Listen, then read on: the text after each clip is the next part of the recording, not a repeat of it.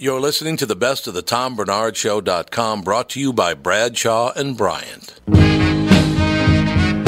Who, me? Well, I'd like to know if I was married to a whore piece of shit. you could just look at her license. My, It's a special stripe. that was amazing. Oh my gosh. Coming by sweet corn, potatoes, onions, pickles. It's not how you use them, sir. It's really sickening that anybody would be into radio this much. It is ungoddamn believable. I think I'm going to hell. I just realized that. Look at Thank you, Tom. You're just delicious. That's why I drink.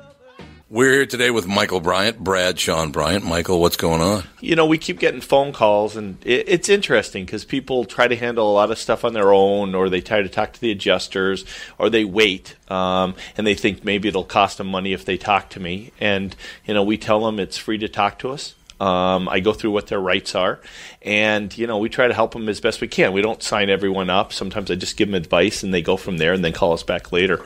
But the key is, is that they don't know all their rights, or they're not told all their rights by the adjuster, and that's one of the things we try to make sure that they get, you know, they get that understanding, uh, so they can help themselves and their families as best they can. And the number is Is 800 770 7008 or at the website, which is minnesotapersonalinjury.com. Bradshaw Bryant, Michael Bryant. Thank you. Seeking justice for the injured. Bradshaw and Bryant.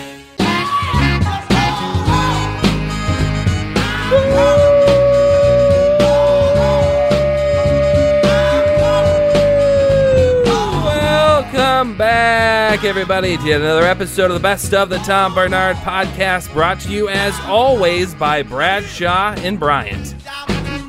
Kicking off the show this week, we go old school Hollywood with Ruta Lee. Next on the Best of.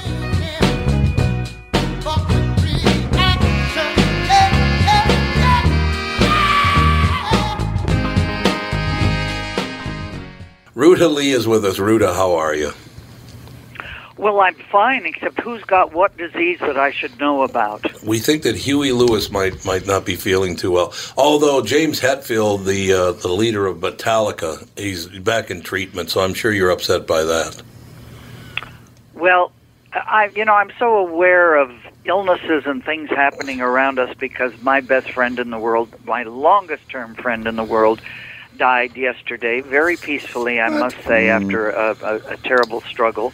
Uh, a cancer thing, of course, and isn't it a shame that we cannot pool all the information in this world that has been collected about cancer and how to dispose of it and how to live with it and around it and and um, cure people. I, I just I'm so distressed by the fact that so much wonderful information has been gleaned, and if we could just put it all into the same hopper, I think we'd come up with answers a lot more quickly. I think you're absolutely right, Ms. Lee. I think that one of the problems that we have that it's money, money, money, money. It's all people are interested in is money, and unless they can make money from it, they don't want to do it.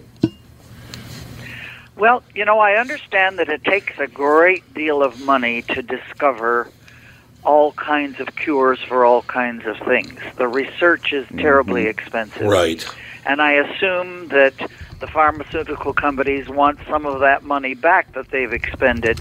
But somehow it seems to me that there should be a reasonable middle ground somewhere where we poor folks who have the problems don't have to give up our life savings in order to try and survive. And that's exactly what's happening to so many people now. You Lord, I sound like I should have a soapbox in the middle of town square, shouldn't I? No, I think what you're saying, what you're saying is right on the money. You're absolutely right. We, I hope we do get back to a point someday, uh, if we've ever been there, but at least approached it at times, that, that we actually care about one another or care about helping one another. Right now, it just seems everybody's at everybody else's throats. It's disgusting. Well, I will take exception to that. Good. In that, very honestly, and I'm not patting myself on the back, I think I was obliged uh, by a power greater than myself um, that I needed to give back some of the blessings that had come my way. Wonderful. And I'm a great believer in volunteerism. I don't care what size or shape it takes. There are so many ways that all of us can do for somebody who can't do for himself. And uh, I've spent, I'd say, most of my adult years, and somehow a little bit maybe pre totally adult years, um, in dealing with um, an issue that was for the longest time, Tom, hidden in the closet. Nobody ever wanted to talk about mental illness. Nobody Right. wanted to talk about mental disease, and uh, it was it was the closet disease. And along came a group of young Hollywood types who got tired of being called hard drinking, pot smoking, sex minded idiots who had nothing to contribute to the world. And they said, you know, we get together to, to have drinks and sit around the piano and play and all of that. Why don't we sell tickets to these things and make a few dollars for a worthwhile charity? Hence the Thalians, T H A L I A N S, was born. And they shopped around and they sent out Jayne Mansfield and uh, Mamie Van Doren. Talk about girls with big blessings. Wow. really big blessings, Ruta. Okay. And they came back to the next meeting and said, Well, all the good diseases have been taken. but they had found, God love them, a doctor um, at a small hospital at the time that was dealing with emotionally disturbed children, which he described much like apples, rotten apples, injured apples in a barrel that can contaminate the whole barrel or the community in the case of, of mental illness if they weren't repaired and taken care of. And so that's how that was born. And uh, it was children first.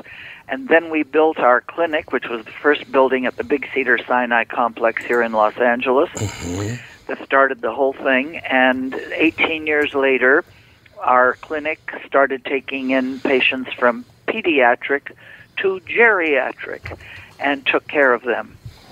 And then, 55 or 60 years later, we switched our focus and said, you know, those beautiful young people, the men and women that are called on to be in our military and who are willing to put their lives on the line every day, get injured, and they're not taken care of when they get home. They fall through the cracks. So we joined up with UCLA's Operation Mend. Operation Mend heals the broken bodies, the missing arms, legs, blown off faces, whatever, burn injuries. They heal the the that side, the body, and mm-hmm. we Thalians are trying very hard to heal the broken mind, spirit, and therefore heart of our returning veterans. So I've just given you my big pitch, and Tom, I'm hoping that your wonderful listeners, if they have a penny to spare, will look up the Thalians, T H A L I A N S dot org, on the computer and get our full story and see what Debbie Reynolds, my dearest friend and sister in charity, have been doing for the last 70 years of our lives. hmm I think it's a wonderful thing. I, I uh, that's really, really nice. Instead of just sitting around and going, oh, you know, we've had this wonderful life, we continue to have this wonderful life. You actually reach out and help people. I'm very, very happy you do that. I wish everybody did who who had a voice that whether it's you know some local radio or television or national television or movie stars or whatever it is. I do believe people, public figures, kind of owe it to everyone else to kind of share what they have. Uh, and I'm not talking about you know. Uh, you need to give us your money. That's not what I mean necessarily. Uh, you want to contribute, that's great, but give of your time and work as hard as you can to help people who need help. I think it's a wonderful thing. You know, Tom, there are so many ways that you can make life just a little bit nicer. And I swear, dear friends, that sometimes just a smile to somebody on an elevator or a comment on how cute they look or are they having a good day or or uh, you know helping someone across the street or holding a door open for someone it's so easy to do a little act of politeness, of caring, and it can make a day for somebody. You know, maybe it's a bad day. Sometimes you say, "Oh God, what a grumbly person." Mm-hmm. Maybe they're having the most rotten day, and all it would take is a little smile or a little encouragement in some way from you, and that's that's better than money, actually. No, I do agree with that. And- What, yeah, you do have to be careful though, because I, I was just talking about this last week on this show that I held a door for for a woman, and she started yelling at me about, "Oh, you have to hold a door for me because I'm a woman," and I said, "No, I hold the door for everyone." I hold the door for everybody, men, women, kids, older people. I, I just how I was raised. But she actually she got mad at me oh, about that poor lady. She was really having a bad day. yeah, apparently that's true. Apparently that's very, very true. But her husband probably told her her behind was fat. okay, well, you have a big, you know. Speaking of behinds, be you know, or being fat or not, uh, uh, 2020, you've got a book coming out called. Yes, and and I'd say it without any apologies. Consider your ass kissed. Okay, And and why do I say that? It's because I think it is the ultimate compliment. And I say consider your ass kissed in total total gratitude to anybody who has ever flipped the station to catch me or bought a ticket for a show or gone to a movie to see me or sent up a prayer on my behalf or whatever the case may be. I am so very grateful because, you know, Tom, I, I'm happy to say that I don't think I've made fans. I think all through the years I've made friends. no, that's very and in many nice. ways, I'm exceedingly grateful to the the game and talk shows, whether it was Johnny Carson show or whether it was Password or Stump the Stars or uh, PDQ or or Hollywood Squares. Those shows didn't introduce me as a character that I was playing. Those shows introduced me as the character I am. And people got to know Ruta Lee as a human being and it was such fun for me because I if I was playing whatever part of the country I was in in a show of some kind, people would come backstage and in most cases it wasn't oh Miss Lee it's such a pleasure to meet you. It would be hey Lee, we're going to have people over for dinner Sunday, you want to come? okay, You know how neat that is? Isn't Yeah, that fabulous? it is. and that's the feeling that I got from so many people. And um, when when I uh, uh, the perils of Pauline was the adventure that I was having trying to get my grandmother out of Siberia and and Lithuania back in the days of communism in in, the, in Lithuania. Uh, so many people were pulling for me and sending up prayers for my grandmother and and uh, made her feel so welcome when I was finally permitted by the Soviet authorities to bring her home to the United States. Uh, that I've I've got to say that the, the the power of love and of appreciation that one feels from an audience, and that's why I love radio and I love television because you reach so many people with one hello. And I've got to tell you that Alex Trebek, of course, who is one of my very best buddies, and, and I did two years of uh, high rollers with him on NBC, um, said to me the other day when I was talking about how he was doing, and he's having a rough time now. He's back on chemo. But he said, I, I wouldn't be here except for the millions of prayers that have come my way and the millions of kind thoughts and the energy that is coming my way from so many viewers. Uh, and so all I keep saying is, I know there's a higher power up there, and boy, we better do right by that high power. That works for me. I, and I tell you, you were just talking about this earlier. And while, while there are a bunch of talk shows on now, it's kind of unfortunate for young actors and actresses out there now because the Johnny Carson Tonight Show was the show to go on. If you made it on that show, everybody knew who you were. And there's no show like that any longer. There are about 15 different ones, but they don't have anywhere near the audience the Tonight Show did. No, and and I realized that, of course, when the Carson show came on, we didn't have 42,000 other stations to flip to, you know. Forty-two thousand. Yes. Yeah, and and you know, you stop and think that uh boy, it was ABC, CBS and NBC where Johnny was and um uh you you had a, a, a somewhat captive audience. But you know, when when people met you that way, uh, either sitting in their their living room or their den or or maybe through their toes in their bedroom at night you you became a personal I think friend and uh, I I really like that and I miss I miss that kind of thing that's going on now it's just not quite the same I understand. Now, when your book comes out, we have to have you back on the show. Consider your ass kissed. Needs to be now covered you heard that full. folks he asked me back you promised me now I will promise you, I would love to have you come. Matter of fact, you can bring Debbie Reynolds with you, and we'll just talk about how when I was a little boy, I got to look at both of you and go, I really like women. well thank God well, thank God. Ruta, thanks so much. What an honor to have you on the show. I am honored that you share your wonderful audience with me, and all I can do is say thank you for caring, thank you for sharing. God bless you, and God bless America. God bless you, young lady. Thank you so much. Ruta Lee, ladies and gentlemen. Uh, what a, I I see now. There it is. Somebody that had a wonderful life, great career, and she's grateful and wants to help people. I showed Tevin her picture. She was uh, probably still is, but she cut a fine figure as a Yeah. woman. I'll tell She's a you beautiful that. woman. She looked. She aged well. She's got Best of the Tom Barnard Podcast.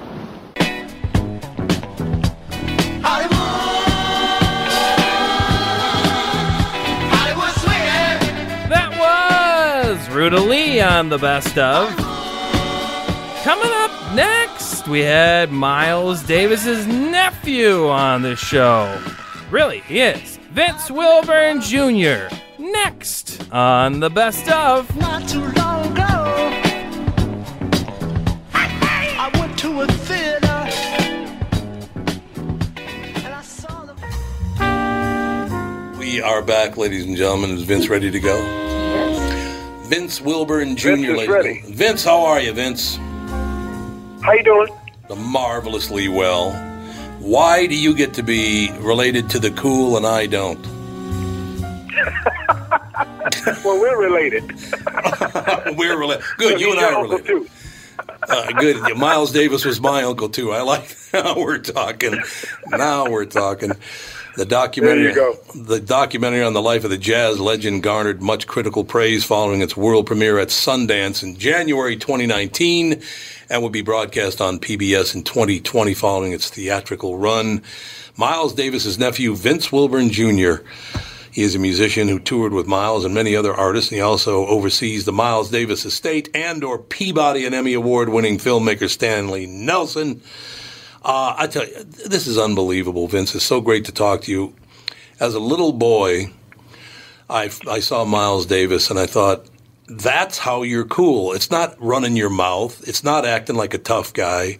To show how cool you are, you got to be Miles Davis, don't you think, Vince? Well, I mean, he was like, he's the only man I know who changed clothes six times a day. So how cool is that? I mean, you would look up and he, he would actually have on another outfit. He said, I'm just rehearsing my clothes. I'm rehearsing my clothes. rehearsing. So, you know, that that's the ultimate cool, you know. I think So, it is. uh, I mean, he would even paint. You know, he painted and he did sketches, and he would paint in like uh, all these designer clothes. You know, I, one time I saw him in overalls, denim overalls. What? But he was the ultimate of cool. He was the ultimate of cool, and even as a little boy, I knew that just watching him because he was so reserved, and not in a like a like a stuck up kind of way. It was just like, eh, you know, I'm fine, you're fine, don't worry about it. I always liked that about him. Mm-hmm. It's very very cool. But his, his his my grandfather was a dentist.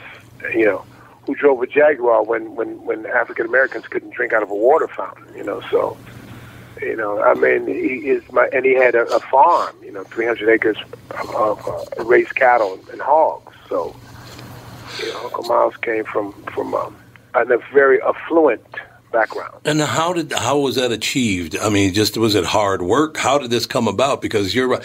One thing I, Vince, that I that I get bothered by because uh, you know I, I was born in 1951. I really don't like the way people these days like to compare life now with what life was like back then because it's not even close. Uh, I also don't like the fact that people somehow think they can, by judging other people or, or shifting blame onto, onto one certain group of people, that they're ever going to make up for the horrors of, of slavery and then treating people like dirt right up through the late 60s, I mean, that I can remember, and some people still to this day. I really wish people would stop stop thinking they can make up for that because they can never make up for what happened. Uh, no Well, question. You know, funny you say that. He never forgave the. the you know, he always brought up the cops that, that had, he had the altercation in front of uh, the club in Birdland in front of Right. in, in the fifties. So that never. He never. He always brought that up. You know, from time to time, and you know, those those are emotional scars that never leave you. you know? Right. But uh, you know, dealing with all of that, he still came out, and it was always about the music, and and that that outweighed the the racism and the bigotry that that, that you know that, that came up during his career. Yeah. I mean, he talked about it, but it, it was more about the music and, and moving the music ahead. But you know, there were times he would bring it up. Yeah, I just I just really wish people who were you know weren't even around back then would stop making judgments on well that happened then and now today's is just as bad. No, it's not just as bad. Those people were tortured. Hey, that's a whole that's a whole nother topic, huh? Yeah, it is. Okay, we'll get off it, Vincent. No, you're absolutely right. But I know it just I love the fact that you brought up, you know, that that his father drove a Jaguar, he owned a farm, he owned all these different things. This is a man who obviously had to work his butt off, right, Vince? Yeah, but you know, he didn't want to. He didn't.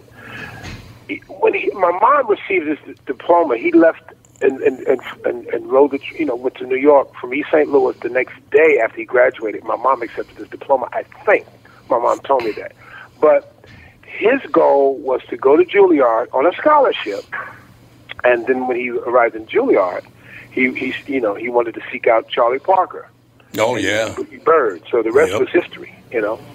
God, that is a wonderful story. I should mention, by the way, but did, now did you grow up in East St. Louis? I grew up in Chicago, Illinois. Oh, Chicago. Okay, all right, yeah, down down the block a little bit, not that far actually, but Oh yeah, One of It's my 300 fa- miles from St. Louis. Yes, sir. One of my favorite things about when I was working at Capitol Records back in the late 70s and early 80s, and I would call on WESL in East St. Louis, and I will. right. I Oh, will. so you Capitol Records, Larkin Arnold. oh yeah, absolutely. You know these people? Yeah, Ray Tisdale. Oh, yeah, all God. Those guys. Honest See, I know the old school guys. You know, the, the, the OGs, I call them. you and me With both, Vince. you and me both, Vince. That's terrific. Did you have you have you ever been in the Capitol Records building in that in the recording Of studio? course, I did a mastering session for Oh, um, the rubber band session that's out now on Rhino. That's not a, that's not a plug. That That's not a plug. But it's a new Miles Davis record out on Rhino that we remastered it at Capitol. And I have great Al Schmitt. All the guys are there. Engineers. I Yeah. recorded there. Yeah, You know? yep. Yeah. Vince, I tell you, you walk into that studio and you see, you know, obviously it comes to mind Frank Sinatra recorded there and all those Yeah, people on Uncle I was listening to Frank Sinatra for phrasing. A lot of people didn't know that. Oh, honest, Nat King Cole, you know. You know, I'm glad you brought that up, Vince, because Frank Sinatra, I believe, is the one who invented that breathing style where he would actually breathe in the middle of sentences, not at the end of them. And his Mhm, phrasing was immaculate because of it. Yeah, yeah. God, great musician. Yes. A lot of people, he's a great musician. He was indeed. This is very exciting talking to you about this because this is, I mean, th- this And we changed. Yeah, you and I could talk forever about this We stuff. can have like Ken Burns segment. That's right. We'll get Ken Burns on. We'll do a 12 part series for PBS. We'll call it Vince and Tom Talk Music. It'll be fantastic. It'll be wonderful. Right? Let's do it. But you know, Vince, I was very lucky to be to have gotten that job. I was 25 years old when I got the job, and I got to be around all these people that you were talking about. Uh, and, and, you know, working. Oh, one thing I should mention about WESL over there, the, the program director at the time used to say, Hey, Tommy, um, when you come down here, I'll just meet you over in St. Louis. I'll meet you over at Tony's. And I said, Okay, but I could just come. And He goes, No, no, no, no, that's not necessary. After a few months, I realized he didn't want me coming over there because he thought it was too dangerous for a white guy. We were just in St. Louis, and we were talking about Jim Gates and all those guys Yeah. back in the day. Yep. You know, um, it's amazing. I spent a lot of time in St. Louis and East St. Louis. We, we still have the childhood home in East St. Louis. Oh, you do? 17th in Kansas. And we were just there, and then they gave the key to the city to Stanley, the director. So God, that is wonderful. Vince, do people know you talk about Chicago, you talk about St. Louis, that entire, you know, middle America, uh, the great music that came out of middle America. Do, do people know all that? I think they do. I think you know because Uncle Mouse is the greatest bass players from the Midwest. I mean, you have Detroit, you know, Mhm, you have yeah. Motown, you have Chicago with Chess Records, and you have St. Louis and then Mississippi, then New Orleans. You know, it's it's it's, it's um, melting pot. Then Minnesota, with Minneapolis with Prince. Prince did okay. Yeah, Prince definitely did okay. Ohio with the Ohio players, and you know Mm-hmm. all that. You know, Hey, I'm, I'm, I go all the way back to Stax Volt, man. That's a long time ago now. man, I go back and I used to go in the basement of Pete Cosey and Phil Upchurch and talk and listen to them talk about Chess Records. And Maurice White played drums on Fontella Bass. Oh, He went on to start Earth, Wind, and Fire. He played on Rescue Me. A lot of people don't know that. I will tell you what, man. Yeah, I'm a historian. You know, I just I, I used to just bug people and listen to conversations. You know, Mhm. Oh, yeah. when they when Maurice said he was going to start this group called Earth, Wind, and Fire, they thought he was crazy. Oh, God, what a group. Uh, I, right. I will tell you, Fontella Bass could sing just a little bit. Oh yeah, St. Louis. Absolutely. Yeah, yeah. She was a great singer. Dave My- Sanborn, St. Louis. You Yeah. know, God, what a great conversation. Michael McDonald, St. Louis. Yep, yep, absolutely.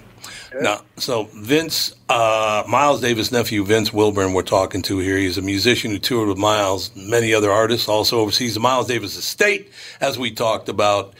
Uh, yeah, I, I just do you do you look back and go, I'm Vince Wilburn Jr. I'm one of the luckiest people on earth to have grown up in the you know in the shadow of all these things and made something of myself doing it. That's that's got to be very satisfying, isn't it?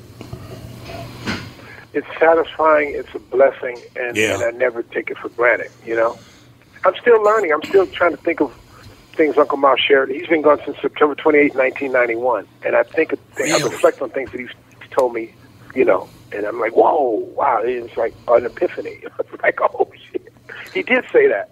You know. Yeah, but what's great about Vince is you have this great appreciation for it. Some people would just accept it and go, "Oh, well, they, that's just how it is." But you actually appreciate it, which is, you know, it shows. I don't know if it's like you know a family trait to be grateful, but it really worked for you. Yeah, well, my parents raised me well. Yep. Yeah. Well, there you go. I mean, that's exactly what I'm, I'm talking Appreciate about. what you have. It and, and it sounds to me it sounds as if you haven't peaked yet. You're still striving. You're still trying to No, learn. I'm still learning. And was Still Miles learning, Davis that way too? Release. Was Miles still that way? recording. I have a studio at my home. Still recording. You know. Yeah. I, it's a passion. Yeah. Was Miles that way, trying to learn, trying to reach, trying to uh, mature all his life? He never rested. Never rested on his. I mean, this, you talk about a man who had homes in New York, homes in, in Malibu, Ferraris. You know, he was well off, but it was always about the music that, that drove him, and that's what I, I, I, you know respect and I and I, I picked up on. You know, I don't have Ferraris and homes in L.A. and New York, but I'm okay. You know, I'm doing okay. yeah, you and everybody else, you and me both. We don't have those, but we're okay. It, it, it, it's working out I'm just blessed. fine. Yeah, I mean that's and that's how you should look at life. Is it? Uh, and, and you are, by the way, 100 percent correct. Your parents raised you properly, and I really wish we'd get a focus back on that in America too today. Uh, some better Well, we come back and talk anytime. You need to come back You and know? talk to me because all the a lot of my musicians friends they didn't have the parents I had. My dad used to drive me to the gig where I set my drums up and then and break my drums down and drive me home because I was always played with musicians older than me, you know. So a lot of kids didn't have that that that support, you know. So I got to ask you. You worked with Don Cheadle, right? Yes. How was that? He, what a talent that guy is. Amazing. Yeah. Amazing. Uh, we- we were receiving the Rock and Roll Hall of Fame award in 2006 at the Waldorf Astoria. So backstage, the press said, who do you see playing your uncle in a movie if there was ever to be a movie? I said, Don Cheadle, right away. Yeah. And so it went across the wire. So by the time we flew from New York to L.A., Don's people and our people were co- talking. I said, Don, I'm sorry I put you in a spot like that, but he said, Hey man, let's go. And that's how I met Don Cheadle. Now, who played you in the movie? Some, so, something just told me Don Cheadle because I saw him in a movie called The Devil in a Blue Dress. Oh yeah. With Yep. Yep. And I said, That's Uncle Miles. I love it. Vince Wilburn Jr., ladies and gentlemen, Miles Davis, Birth of the Cool, the new documentary. And the documentary is available everywhere, sir? It's it's out on all the theaters. It's, it hasn't gone to Netflix or or or, or, or um or t- television yet. Yeah, that's cable, after one. But but it's, it's in the theaters. I'm going to Chicago tomorrow to um, premiere it there Friday, my hometown. that's I just got back from Dallas. We've been to South Africa. We've been to Sundance. We've been all over the world. You going to go go? to London after Chicago? You like Italian food? Love it. All right, you going to go to Gene and Georgetti for me and have a little plate? That'd be good. Okay, I'll do I'll do it light. Franklin Street, do a light baby. Franklin. I, I love it. Vince, thanks so much for your time. Great talking to you, sir. Please do come back. I'd love to talk Hey to you man, more. keep in touch. You're a good man. Thank you, Let's- Vince. Call me anytime. Please check out the film. Okay. We'll get it done, sir. Absolutely. Thanks, Vince. Hashtag Miles Davis movie. Miles Davis movie. I got it. Most definitely. Okay. And my band is Miles Electric Band. You got to check out that. We got some new music coming out. MilesElectricBand.com. We'll get it. Oh, good. I'm glad you. Yeah. Well, could, you should come back and talk about that. I'd love to talk to you about that. Let's do it. I'm in the studio with Lenny White now. We're co-producing the new record. We'll and get we it have we have a song on the on the soundtrack called "Hail to the Real Chief" with with Miles and Marcus Miller that we produced. That is a wonderful. And by the way, I should We'll mention that the movie will also be a broadcast on PBS in 2020 following its theatrical run. So right around the corner, just a few months from now, it'll be on PBS. Thank you, Mr. Wilburn. I appreciate it, sir. Great man, great talking to you. Nice talking to you. Best of the Tom Barnard Podcast.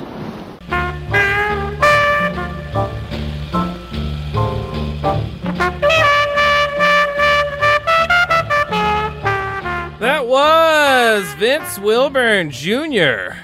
Coming up next, closing out the show, we're opening up the vault. We're going all the way back to May 8th, 2013, episode 190, with the prettiest man in comedy, Fancy Ray McCloney. Next on the best of.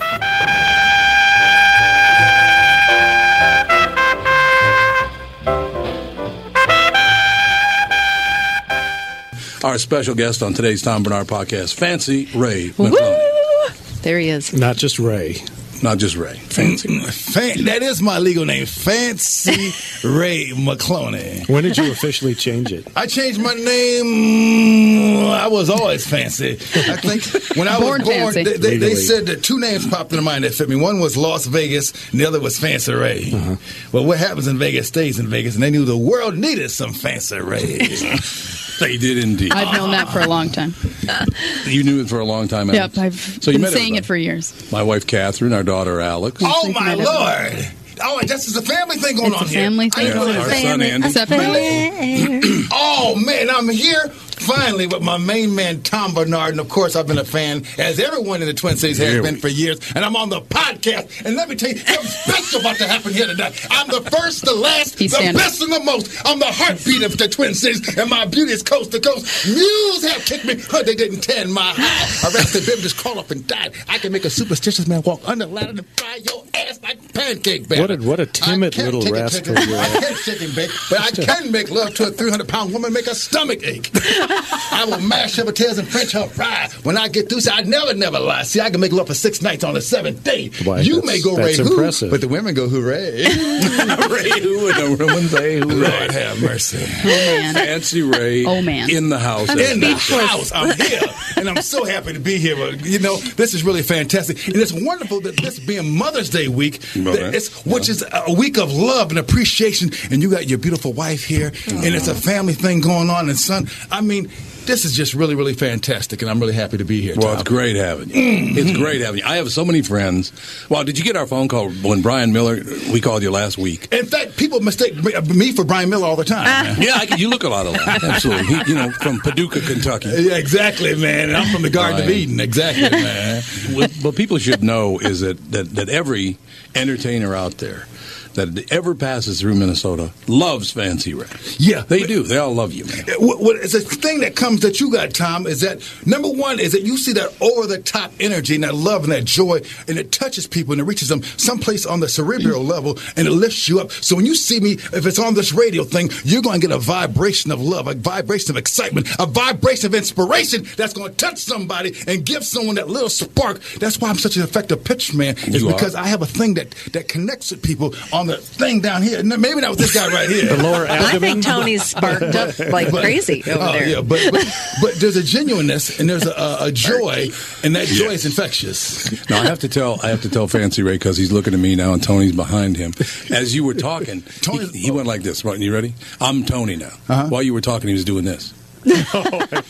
Oh, See, it's an energy field. and It's, it's too See, intimidating. 'cause- but that happens. See, I'm, I'm gonna tell you something that with people like Tony. This happens sometimes. Sometimes, like, like so when somebody asks me how I'm doing, Tom, what I always Yes, say, they say, "How you doing, Fancy?" I say two things. One is I'm on top of the world, or the other thing I say is sexy as hell. and a lot of uh-huh. men will I say sexy as hell. Oh, sexy as hell. I- I'm not gay. I, I'm not gay. It's, no, No, that's what got me. no, no, no. But, You are sexy. But, wait, wait, but I, I, I- it's not a thing of of, of, of, of just me expressing my own joy, my own exuberance, my own good. It's about me, right? Yes, it is There's about another you. part of my brain looks at the guy and goes, "Huh? I wonder if I can get him to take his shirt off." Tony?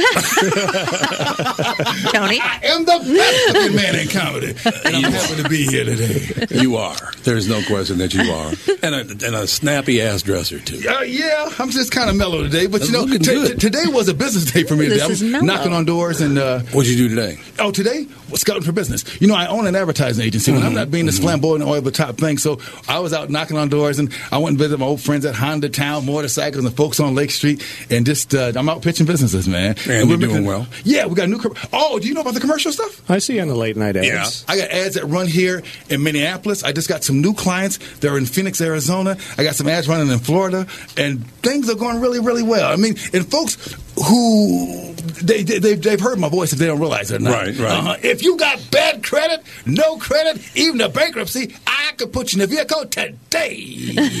Only ninety nine dollars down. Uh, now, no, that's another one, man. That's another there you go. Yeah, absolutely. Yes. I understand that. completely. How is it that you and I never met in person? Well, I don't leave my house Yeah, much. how so is that? Yeah, that, I did meet you actually many, many years ago. Just for, for about one second. Really, where was that at? God, I was trying to think of where it was because you're everywhere. I'm everywhere, and it's funny the fact that we Governor's haven't made that connection because of the fact that you have been around for so long, and especially on the morning show, and you have everyone on there, and you got my friends over there on you, and I've had folks that were interns of yours who were fans of mine. Yeah, but we, you and. I just never made the connection, and that's one reason I want to come in. And if I knew this was going to be a family thing, I would have brought flowers for all the ladies here, man. I'm oh. talking. th- th- I'm just. I'm, I'm honored and flattered, but I don't know how we didn't make that connection, especially you being the icon that you are, and me oh. being the humble mouse that I am. Lord have Humble mercy. it is. You know, it's kind of like cherries and and ice cream. They just kind of mixed it. Well, not cherries and ice cream. I'm hotter than that. No, you're hotter than I'm hotter than that. It's like cherries and mm, whatever goes with hot cherries. You see, Uh, can't think of anything. what goes with hot cherry? What goes with More hot pie. I know what goes with hot cherries. Chocolate and hot cherries. There you Oh, go. There you go. And you know Dark something? chocolate. I'm the world's course. greatest chocolate. You are. I am. And, and chocolate, ladies, is a powerful antioxidant. That's true. It's true. Yeah. So not only can making love to me give you an orgasm, I can cut your risk of cancer by fifty percent. It's heart healthy? Mm. Yeah, mm. All the way around. Mm. Fancy Ray is hard healthy. There's no get around. it. oh, heart healthy. So no- I like the way you said it. Heart healthy. Oh, let me heart healthy. Mm. I know. My, my, my. Woo. Okay, God, hands on me. the table there, Now, sir. Lord have mercy. That's when it gets dangerous. Trust me. I swear to God. But you know what? I can make. I'm not going to levitate the table right now. But cause I can put my hands on the table and watch the whole table rise. Tom. What I do, I I, can put my. I put my hands right here and I think about me, and then the table starts going up. You know. the- never mind. No, no, no. no where, where were you born? I, uh, I, I was born Well, there's a couple different stories. The Oh, come- Garden of okay. Eden. Okay, what's the real one? The, the Garden of Eden. The Lord looked at me and said, "This is good." Then he took a rib. I had my first barbecue. um, I was born in uh, Albuquerque, New Mexico. I was raised here in Minneapolis, Minnesota. Uh, went to West High School, Marshall Oh, U. Central High School, and when I graduated, they did something unusual. Hmm. Now you know this. Are you from here, the cities? Yeah, I'm from North Minneapolis. No, really, my man. Come on, really? Yeah, How we don't know each other, man? I don't know because well, Because you're I'm older lot- than I am. I'm a lot older than you, man. but but when I graduated, all three of those high schools closed down.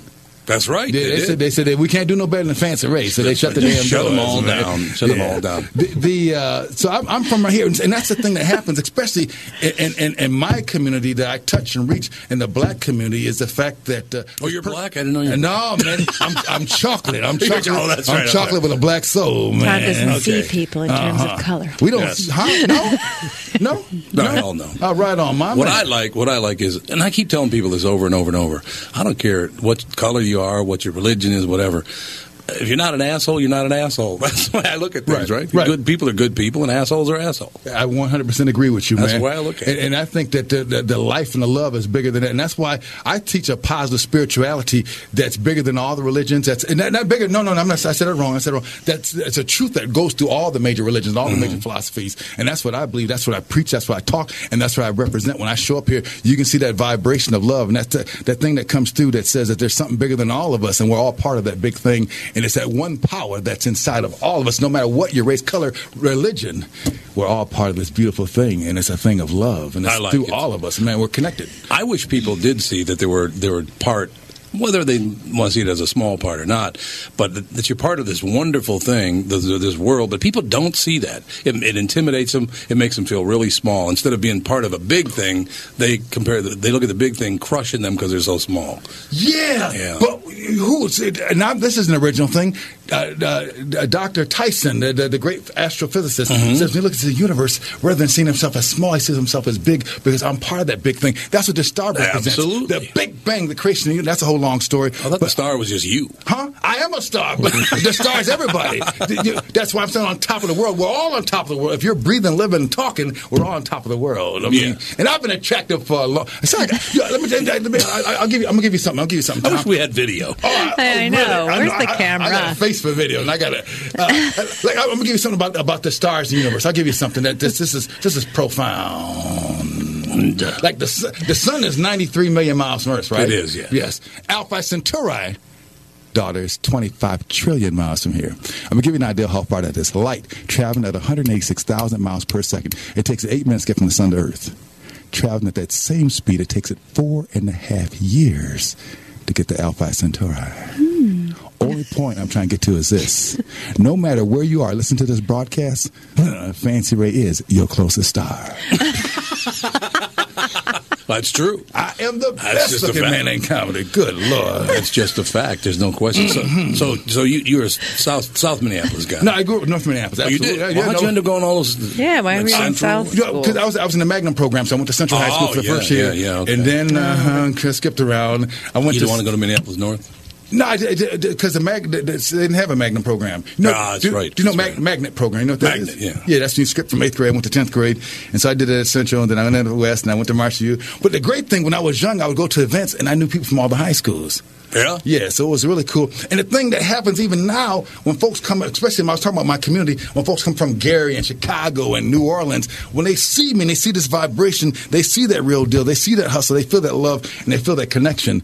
And so it's something that uh, touches people, and I touch folks, and it lifts folks I, up. I can understand that absolutely. Now, where did you live in North Minneapolis? Right, I live right off uh, Fifth and Knox. Oh, you still It's- do? No, no, that's where I grew up. Oh, that's where you Fifth grew and up Knox, which is uh, right by Olson Highway, between Glenwood Avenue, Mm-hmm. right there. And it, it's a funny thing how this, how the, because I watched, as you have seen, the city change. When I first grew up, that was a white neighborhood. We were one of the first black families over there. Now it's all black. Mm-hmm. Yeah, so the whole area changed. And there was one time when all the shop owners were all Jewish people, Yeah. and now they're all Arabs and, and whatever they are over there and, uh, and it's, everything has changed, man. It's just Yes, it's has. Changed. Amongst It's just- other things. Yeah, It. It- it's a and it's a beautiful thing. And so. Uh, I have connections with those people and those businesses over there still, and especially those grassroots places. I mean, those are my bread and butter, and that's where I make my money at, man. Is with those folks. Yeah. You know how I always test people to see if they really know the North Side? Hmm. Where was Carl Eller Liquor Store? Penn and Plymouth. Come on, Penn and. Plymouth. That's exactly right. Good Lord. That's Good. exactly right. People who are not really from the North Side have no idea where Carl Eller Liquor Store is. Hell yeah, man! And Carl Eller. I mean, talk about. Have you had him on your show? Uh, we, you know, we haven't had him on. We probably should. He's he's he's, he's a total total Carl Eller. Just don't make him mad. He's one of the biggest men I've ever seen. and a, and, and a giant, and I he think I saw him at a golf tournament. He is Yeah. huge. How long was that open, Carl Eller Liquor? Because Carl Eller was there. And who took it over after Carl Eller? Do you know? Randy Staten. Oh man! I'm a North Side guy, man. Randy Staten. Oh, yeah. my favorite congressman, who is a friend of mine, who I love. I love both those gentlemen, man. And Yeah. that's, see that you, you know both of them too. Uh, I don't know Randy Staten, no. Okay, he'd be a good guy to have in there too. I tell you the truth, man. He's a good. I think he thinks I'm a racist. Yeah, but that's a good reason to have him come in. he doesn't even deny it. I love that. I, I don't know. I don't know what he Fancy thinks about you, but I'm, No, I that's a good reason to have a conversation because Well, that's probably you know, true. You, you know, conversation. That, that, that's what the whole thing with racism is: is ignorance, man. When you get to know people, there are people. I'm seeing a, a young lady. She's from Stockton, Illinois, right now, and her family has. A, I've never had this problem because, you know, uh, every, I've never had no problems at all, but. Uh, they have problems because of the fact of my color. Her- her parents She white? it was her grandparents. Her, her parents have met me, and in fact, I wasn't invited over to Thanksgiving just because of this. Because of this. Because of the chocolate. Because of the chocolate. Damn it! But but they invited me over, and uh, and they got to know me and we talked to me, and then I think to some level they got comfortable, and then something I do. You don't even know about this either. Is actually it's not in my bio. I lead church service. Their mom came to hear me speak. I did church. hear. I did hear about that. And you're right. It's not. It's not documented, but I did yeah, hear about that. Yeah, oh yeah. So that's something that I do. And Where do you do that? At, oh, I'm gonna do it this weekend at uh, for Mother's Day at OSC. It's called Our Spiritual Center. It's located in the Banks Building, 11 a.m. on Sunday. Oh, yeah, right over there in Northeast Yeah, Minneapolis. Northeast Minneapolis, right by the White Castle. I guess that would be. Or the, yeah, that's still North Minneapolis because it's north of Hennepin. Yeah, Yeah, yeah. that's So I'm gonna go there, and, and, and I'll be talking this weekend, and I'll be doing something for Mother's Day, and uh, you know, I'll Over be- by the Red Stag? Yes. Over by the Otter. Yep. It's right by the Red Stag. Oh, you guys don't know the Banks Building? Yeah. Yeah, they know. sure. Yeah, I mean, Red it's Stag is legendary. northeast. Yeah. Yeah, it's close. that's where it is. It's real close. Yeah. Yeah, it's not far from here at all. As a matter of fact. No, no. So I'm in the neighborhood, no matter where you are. you know my my two favorite preachers of all time. First of all. One of them was Richard Pryor, the, the character that he played. I love that too. One of my favorite lines. He was the best. One of my favorite lines of all time. And uh, language bother you? No, no, Because say it's what you want to. This is your podcast. Well, I mean, but it's all Richard Pryor. You're, you're going. You're talking in front of your daughter and your wife. That's on you, brother. He came out one time and said, "Yeah, boy, I know Jesus." I told him one time. I told him, "Don't go down there fucking with them Jews without no money." he was fantastic. I, I like the routine he does where he's he's he- he's he's baptizing people, and he said that the bubbles came up. I thought it was the spirits coming out of the people. and you deaf He's and dumb people, them. we, He's we don't need you deaf and dumb people here. Go learn how to walk. dark, dark. He was dark, under, yeah, dark. pretty. Dark. And does does Box Five Thousand, Boston, Massachusetts, ring a bell? No. Reverend Ike. Oh man! I'm gonna tell you a story. The first time, now You and I probably should have grown up together. D- d- be, be, before I knew this was inside of me, you know, Little Richard's a friend of mine. Me, he, I work with him in I concert. love Little Richard. Oh man, yeah, Love he- Little Richard. My inspiration, my friend, my hero. When he and I first sat down and had a conversation, he says to me, "You remind me of the Reverend Ike." Yeah, I could see that. Yeah, I could see and, that. And and and, and, you, you, and, and you all don't even know who Reverend Ike is. Sorry. flamboyant, over the top preacher who crossed over, who practices the same. What I teach and what I practice is called positive spirituality. And Mm-hmm. Reverend Ike was doing a thing, the same, the same exact thing. You've heard of the secret. Mm-hmm. It's the same thing in the secret. You know, as a man believes in his heart, so is he. And be ye transformed by renewing your mind. You are who you think you are. And if you don't like your condition and place in life, you can change your thinking and change your life. You have power in your thoughts. You are powerful. Don't get me preaching up in here, man. I'm gonna reach something up in here. up? I'm going to let something powerful happen. I want to touch the girl from England right over there. I want you to put, hold on, hold on, hold on. Oh, man. Uh, Before I start Oh, man. preaching, wait a minute, wait a minute, wait a minute. I love it. I- if, if you love the Lord, pull your money out of your pocket and show me how much you love the Lord. Here it is. Here it is. That's the Catholics. Reverend Ike. Reverend Ike had a, had a speech, Catherine and Alex and Andy and Tony. You know Reverend Ike, don't you? Oh, yeah. He said, There's a place for money in this world. Many people say that money has no place in this world, but I know it does because I, I have spoken to Jesus. I have spoken to God personally. And there is a place for money in this world, and it's right here in my pocket. Absolutely. I agree By with 5,000 Boston, Massachusetts. Send your checks today.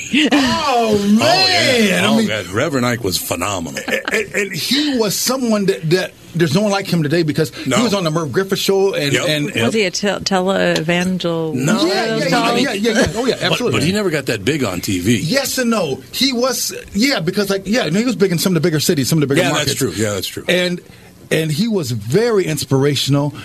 But it was all a lot of money based, and so back at this time, uh, he, he his claim to fame was he wore these at that time two thousand dollars suits back in the Yeah, and he never wore the same one twice. And he had a string of Rolls Royces, so he lived very, very flamboyantly. And uh, I'm trying to think of some of his most famous quotes. Uh, Oh, he had a lot. a lot Andy, of just really, really, really, really. Get Bring him up. Bring him up. Andy, we got to bring. I want to hear Andy deliver Reverend Ike's famous quotes. Oh yeah, Andy, I love my son, but he is very white. He's very white. I, I, my son And Trayvon is uh, he's very white too. Actually, as it turns out, I, I try to give him some flavor, but good God, you know it is what it is. it is what It is. It is what it is. What time do you uh, do you preach on Sunday at Banks? I, I, no, no, wait, wait, wait, wait, wait, wait, wait. I don't Okay. preach. I'm, I, I'm service assistant. Oh, service assistant. Okay, I, I start the service. Hey, sorry about that. I do a reading. I do one of my fantastic poems. I want, I want to do an inspirational poem if I could. And love then, in, in addition to that, I. Uh, I introduce the band. I'll do some jokes. It's something that, that really pushes me because I write clean comedy for the uh, for the church service, and it's been really fantastic with that. How, can, I, can I do a quick poem? Absolutely. Do whatever you want to do. You're fancy Ray. I'm fancy Ray. I, I, I want. I want to do. No, I wanna Is this do- your original? Oh, absolutely. Everything I do is original, baby. Um, he goes one. He goes one. I want to share. Uh, I got a million of them. One's about love, and one is life is so. I'm gonna do that one. Life is so easy for me. All right. And. Um, and I want to dedicate this this this this one because nowadays we're having all the fun up here. But a lot of times people have challenges. And I heard someone say a sentence one day. They said, "Life is so easy for me." I said, "I like that. I want to make a poem with that. Let me see what I can do with that." So this is for all the listeners. And uh, and if you're going through something, you, you grab a hold of this right here because uh, this is some fancy Ray. Life is so easy mm, for me. I do what I want. When I'm finished, I'm through. I whistle while I work as I do what I do. Life is a breeze. Life is fun. Life is so easy hmm, when you're connected with the one. Not too serious, it's not too sad. There's a smile on my face because today's the best day I ever, ever, ever, ever had. I'm no Pollyanna, no Pistol Pete. See, life is life, and for me, life is so sweet. I'm not blown by the winds of the Windy City or trying to take a bite out of the Big Apple. Life is love, and this love will never leave me crying at the chapel. It ain't by the time I get to Phoenix or some heart song by Tony Bennett. Today is the day which the Lord hath made, and I'm going to be glad and rejoice in it. Life is so easy for me, like a Shakespearean actor stepping on a stage, or a librarian with a book who's turning another page, or a UFC fighter stepping into a cage. Life is a waterfall. Hmm, It's a water spout. Every morning the sun rises, and every night the moon comes out, like the waves on the ocean and the leaves on a tree. Life is so easy, Hmm, and I just love being me. Yay! My, my, my. I got to be honest with uh, with the listening audience. Uh, again, I wish we had video, but at uh, one point, Fancy Ray jumped up, and I thought he was going to go wow, babaloo, Oh, Richard is the man. Oh, man. Have you met Richard? You a player? I have never met Little Richard. you played at Class of Rock. Do you go back that far? Uh, we we used to once in a while. Once in a while, you will hear it, but it's good. It's very very rare. Oh, But I, I, you know, one of my favorite Little Richard stories is when he was on the Tonight Show, and Don Rickles was on the same show. Oh. and I will never forget that as long as I live because Little Richard, and he was a Little Richard's a very very smart man. Yeah. but he likes to come off once in a while like he's disconnected. He doesn't really understand what's going on, and he Don Rickles comes on, and Little Richard goes, "My favorite comedian of all time, Don Wrinkle." Don Don Wrinkle. It's Rickles. It's Rickles. All right. It's Don Wrinkle. My favorite, Don Wrinkle. But Little Richard uh, inspired singers and actors and wrestlers, and I mean, he inspired so many different people. Is that correct? Oh, you know, when when I first got into this showbiz game, I was doing my research on Little Richard, and it, and Richard would say, "Oh, the Beatles started with me. Uh, the, the James did. Brown was my vocalist. Uh, the, the, the, the, the, the Otis Redding started with me. Mick Jagger was my, and then Billy Preston's, and, J- and you go, oh hell, and Michael Jackson's me, and Prince is me, and you go, oh, yeah, man, this guy is like, what's true? And then you look through the research, and you go, It's true. Michael. Jackson was was part Little Richard. remember remember him at the Grammy? He said, "I'm the architect of rock and roll." oh, and, and he is. He just, it just, just uh, incredible power and influence, and perhaps the greatest rock and roll vocalist of all time. That he can do so many things with his voice. And if you got, I don't know if you can choose the music, but I'd love for you to play a Little Richard song for me over there here real soon on your radio show in the morning. Let the folks hear that vibration and the power of the king, the architect, the man that created all of it. Little Richard, and my friend too. Well, I will tell you this: mu- music from that era, and we're talking the '50s into the '60s, and you know, and beyond that. But you're talking about people like Little Richard and Fats Domino, and people Oh. uh, just tremendous, tremendous music. I got one for you that you. This is from the seventies. Little Richard remade the Beatles song. The Beatles did a tribute to him called "I, I Saw Her Standing There." Little Richard did his own version of that. Right. If y'all know if you heard that, but that's a I have, yeah. fantastic. It that's is fantastic. That's fantastic. Yeah, man. Paul McCartney has said before that, that when they opened for Little Richard many, many years ago, 1961 or He took him on tour. like Yep, he took him to Germany the first he time. Did. Yep. He did indeed. They said they were terrified to play in front of Little Richard. Mm-hmm. It's. I think it's just wonderful that the Beatles. You look at them now. They, they, you know, this massively huge group, and they were just terrified to sing in front of Little Richard because he was such a great. He is such a great star. And you can Google this. There's a picture of Little Richard sitting. Google Little Richard and the Beatles. There's a picture of him sitting there, and they never met a famous person. Paul grabbed my finger, Ringo grabbed my finger. Everybody had a finger, and they want to learn my little holler. Woo! And I said, woo! They said, woo! Paul was going, woo! Woo! I saw woo! I said, oh, baby, you got it. you know, just uh, nothing. I, when I would go out to California, he would come pick me up, and I, I got a thing on my answer machine. You can't play it right now, but he he he's just been a friend, a supporter. Um, You can't play it right now. Huh? You don't want us to play it? My thing? Yeah. It's, it's on my phone. Well, can Andy can put it up to the microphone, and play it if you want to hear. Well, I mean, Oh. you can just put it up to your microphone. Uh, you, oh, I've never played this before. You know what I did one day? Last time I was, with, I saw Richard. I asked him to make me an outgoing Oh, yep, answer machine, and, uh, and he recorded a personal message to me. Oh, Little Richard did. Yeah, God, just, how uh, great is that? How'd you meet him? How'd you get to know him? Oh, you want to hear a great story? I do. We're here for your great story. Why not? He was performing at Grand Casino in Hinckley, Minnesota, and I had to go to the event. And as soon as I get there, I realized instantaneously that Little Richard and I are the two most beautiful people in the whole place. Sure, absolutely. Absolutely. I can't even And- deny that. And, and so he does this great concert. He's singing Good Golly, Miss Molly, and Long Tall Sally, all these wonderful old hits. And at the end of the show, he starts singing, It's time to go. I gotta go. Woo. So I'm in front of the stage. And right in front of Little Richard, I mean, like right, th- I mean, right in front of him, I start mm. impersonating him. I start going, Fancy Ray is dancing right now, ladies and gentlemen. And he looks at Dancy me, Ray. He looks at me and goes, Come up here, come up here. I'm walking on stage, and I'm going to meet the architect, the man that created rock and roll. absolutely. I get on stage, Did you pee a little? and No trick. and, and, and Little Richard starts smiling at me. Uh oh.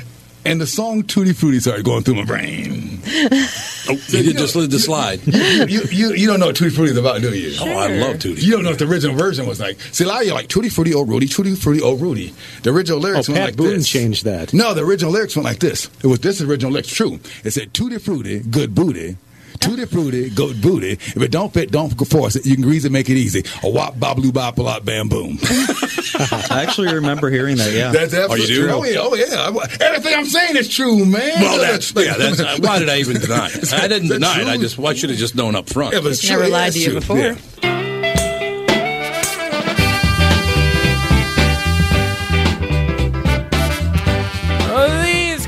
Don't care how many times the Yankees have totally destroyed the Twins. They're gonna they're gonna pull it together. On this episode of the Best of the Tom Barnard podcast, brought to you as always by Bradshaw and Bryant. Great clips this week from Lee, Vince Wilburn Jr., and Fancy Ray McCloney. Thanks for listening, everybody, and we will see you next week.